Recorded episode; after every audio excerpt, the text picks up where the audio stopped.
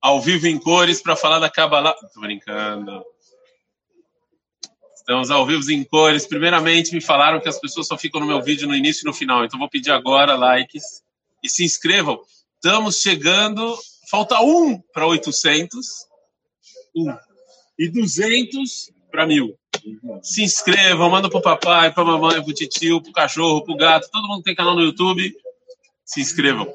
Hoje e amanhã a gente vai falar os dois últimos últimas aulas de Purim. Ah, mas ano que vem tem mais. E a última, eu, eu, eu escolhi alguém mais moderno para a gente comparar com o Rav Kuk. A gente falou do Rav Kuk, ele é moderno. Eu escolhi outro. O nome dele era Chaim Friedlander. Rav Chaim Friedlander ele nasceu em 1920 alguma coisa na Alemanha e ele veio para Israel para Petah Tikva antes da Segunda Guerra Mundial começar e ele foi masguia de Polovitch. Oh. E ele é, escreveu um livro chamado Siftei Chaim, que vocês conhecem, acho que o Rav Jorge estuda com vocês. E eu falei, bom, vamos fazer aqui, é, é, bem grande, na verdade, eu não sei, eu, dessa vez eu não vou deixar nos comentários. É, vamos começar hoje, vamos ver até onde a gente chega, né? E amanhã, se a gente não terminar, pelo menos eu leio o resumo que ele fala, né? E ele vai, é, primeiro ele vai, é, ele tem vários assuntos de Purim, ele tem um livro chamado Siftei Chaim, não tem esse livro em português, infelizmente, então vocês não têm como acompanhar, mas ele é da famosa Tnuata Mussar. Então a gente já viu o Hassidut, a gente já viu o sionismo, né?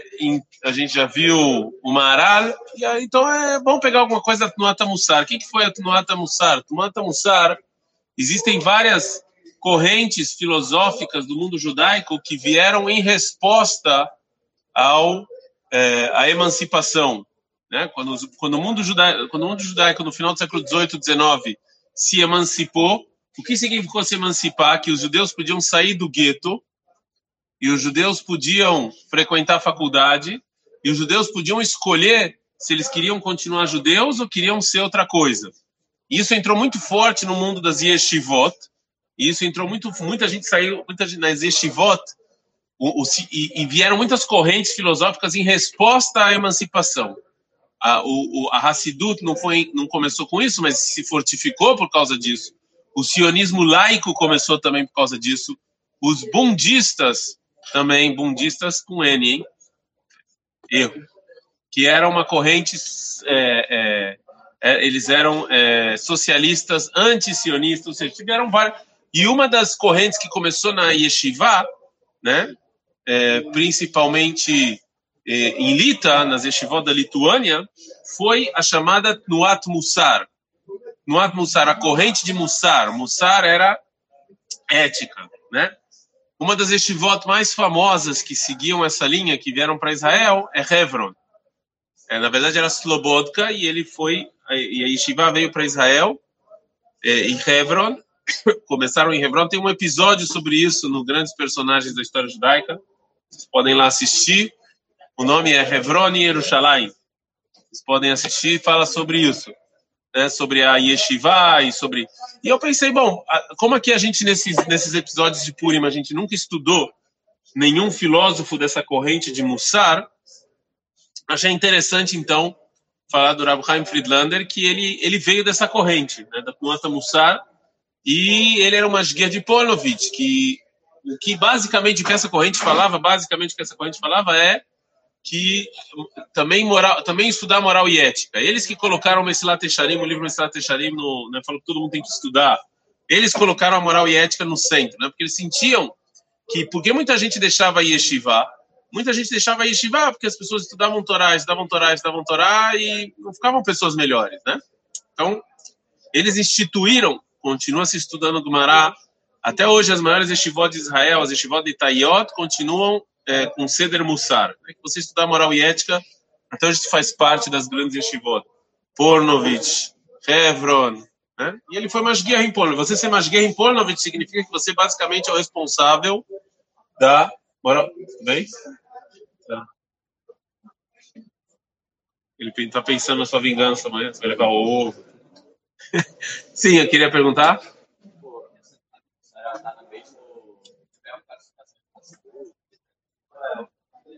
É diferente, é completamente diferente. É muito. Eles brigam, né?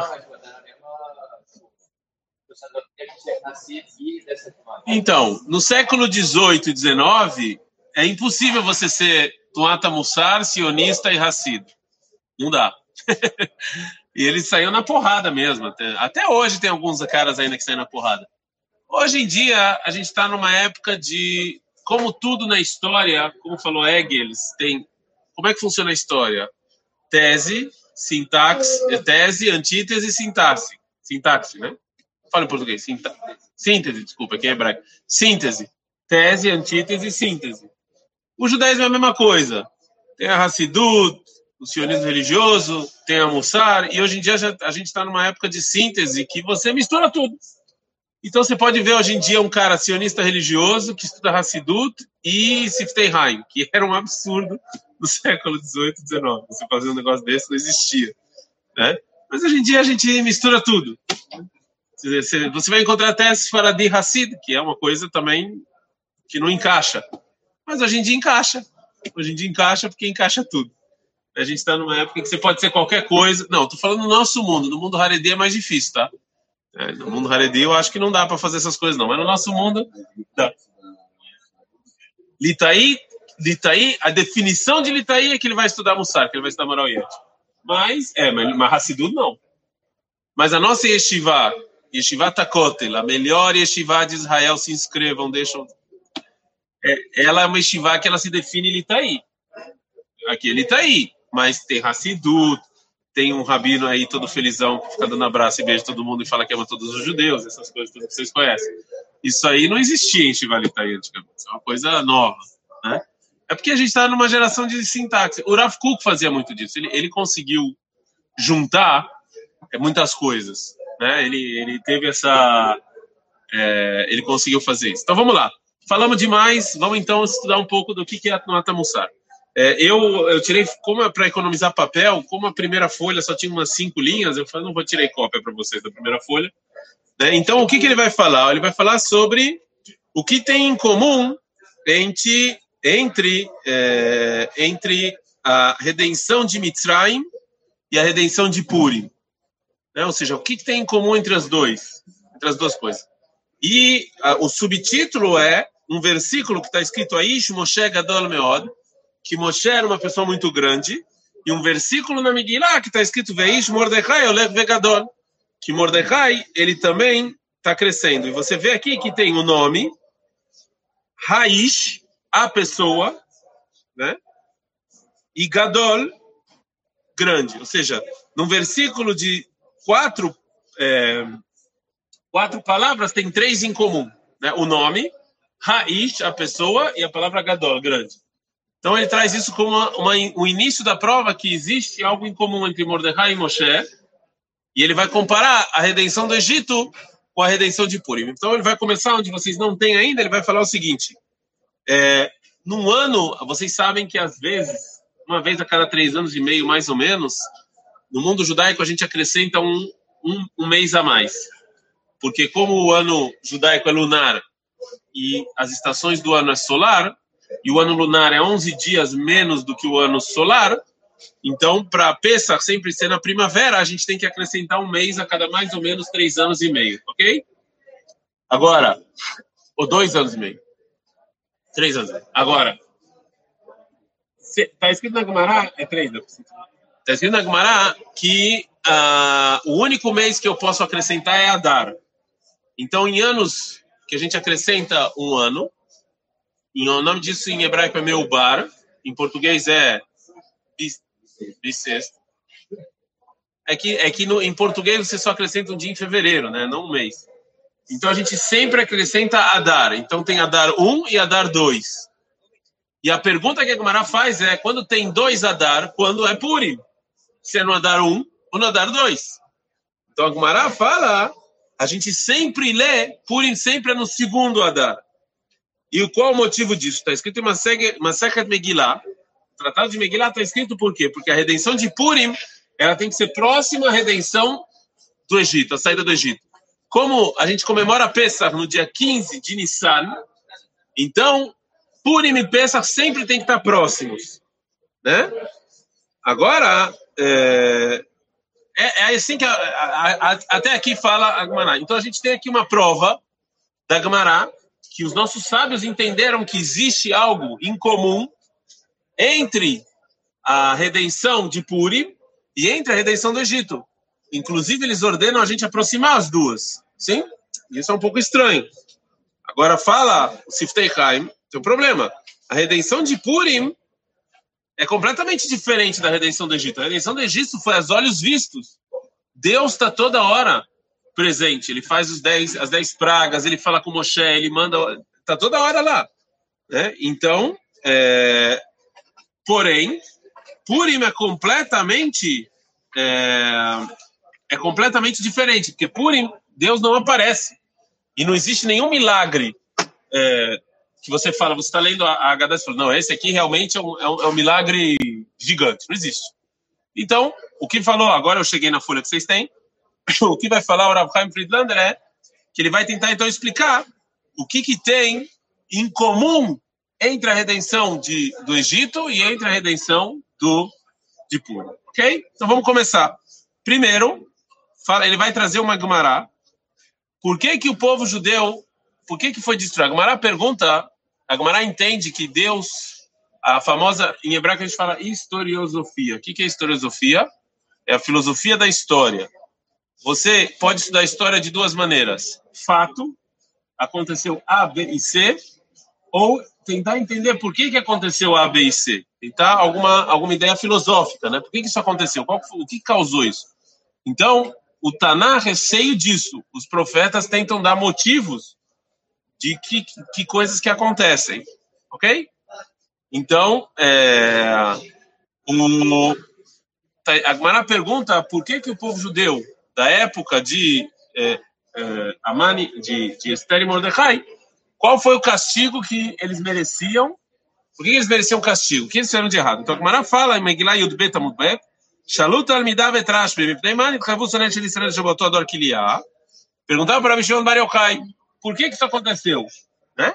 A Malaim, ele falou, é, fala vocês, ele falou para os alunos, fala vocês, por que, que vocês acham que eles foram castigados? Responderam para Abishon Berochai, os alunos, porque eles tiveram usufruto da refeição de Arrash Verosh. Ele começa a Megillah falando de uma grande festa, e os alunos entendem que os judeus participaram dessa festa, né? Então, por isso, é castigo deles terem participado dessa festa. Então, respondeu Rabi Shimon Bar Yochai, se é assim, onde foi a festa? Onde foi a, primeira festa de Hashverosh? Onde foi? Em Shushan. Então, se é assim, quem tinha que receber o castigo? Os judeus que moravam em Shushan. Mas quem recebeu o castigo foram todos os judeus. Então, Amrulo Amurata, Amalae Mipneish Ishtahavulatzelem. Então, respondeu o Rabi Shimon Bar Yochai, o motivo não é que eles participaram, que os judeus participaram da, da festa, o motivo é que eles é, que eles se que eles fizeram idolatria. Essa é a Gemara, ok? Tá bom? Foi meu. Agora, fala o Rav Friedlander o seguinte, é, mesmo a gente, o que, que a gente entende dessa Gemara? Que o motivo final que realmente eles foram castigados é porque eles fizeram idolatria. Mas até Rabi Shimon Bar Yochai concorda que isso que eles participaram da refeição de Arrashverosh foi uma coisa errada. Porque quando os alunos falaram que, né, não, porque eles participaram da refeição, para Shimon Bar Yochai, a pergunta dele foi se esse, esse é o motivo, só quem estava em Shushan deveria morrer. Então ele concorda que isso foi errado, mas isso foi um erro só dos judeus que moravam em Shushan. Então ele concorda que a, ter participado dessa refeição foi algo ruim, né? וכן מבואר במדרש, שסיבת גזירה כליאה של ישראל שאיננו מצד של אחשוורוש, וגם רש"י כתב, אמר שהסכים העליונים על כך, ושאהבו לציין מרדכדל שאיננו מצד של... E ele fala que o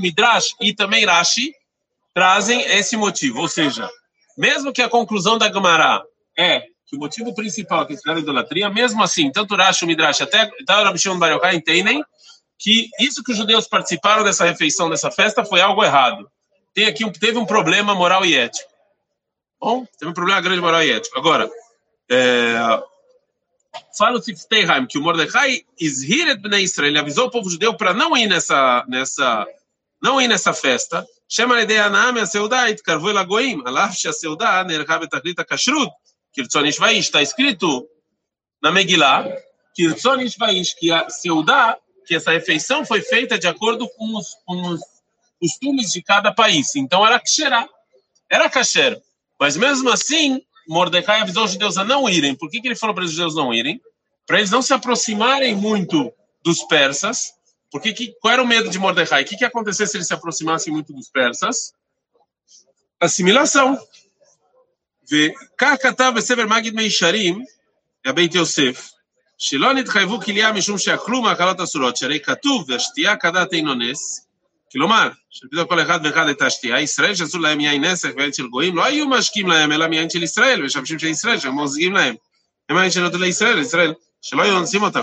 Então, inclusive, o, o Beit Yosef escreveu um livro, o Siftei Chaim traz prova disso, escreveu um livro chamado Magid Meisharim. É um livro que o Rav Yosef Karo escreveu. Eu não vou falar sobre esse livro. Quando eu, é, quando eu dar pause no vídeo, eu falo só para vocês. Vocês estão vendo, vão ficar sem saber. E, e aí depois eu falo porque que... Mas é um livro que o Beit Yosef escreveu, que o Rav Yosef Karo escreveu.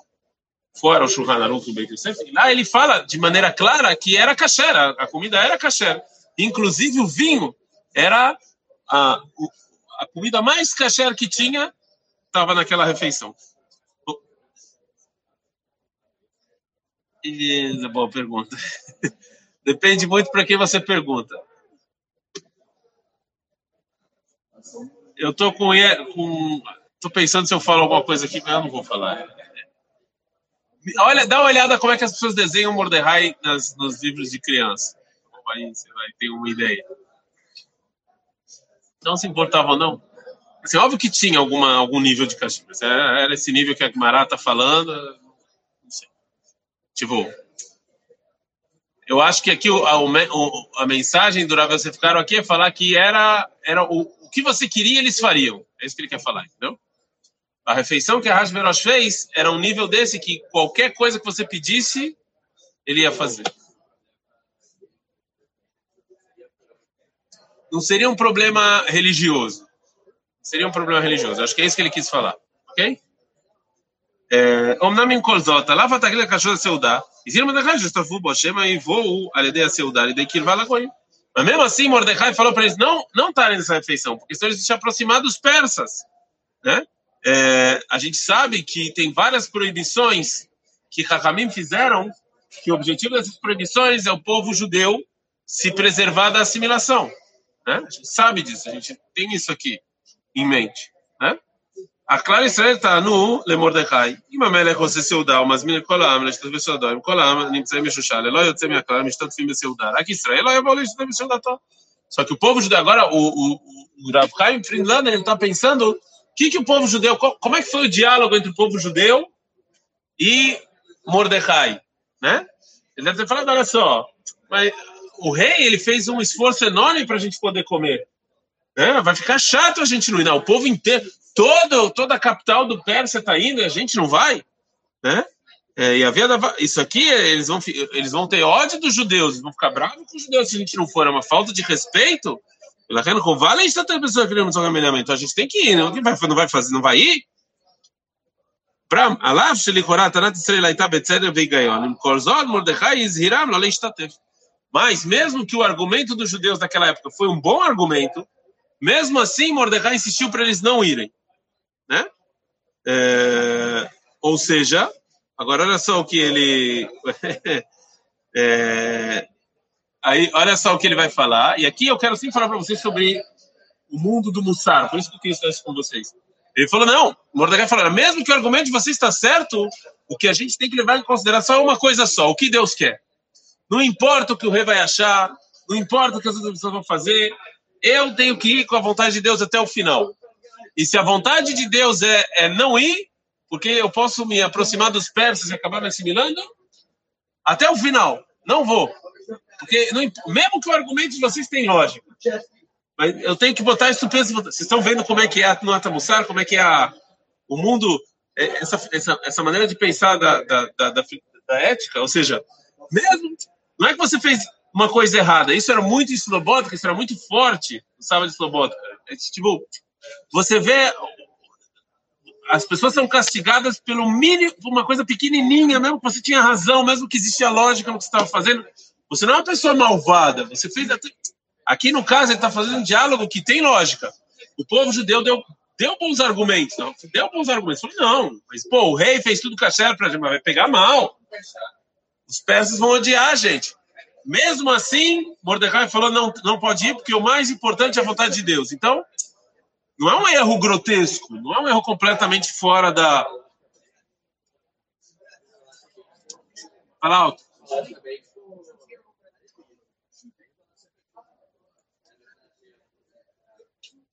É uma lógica isolacionista, sim. Você tem razão. É, e vai ficar pior. A gente só, eu só estou trazendo aqui.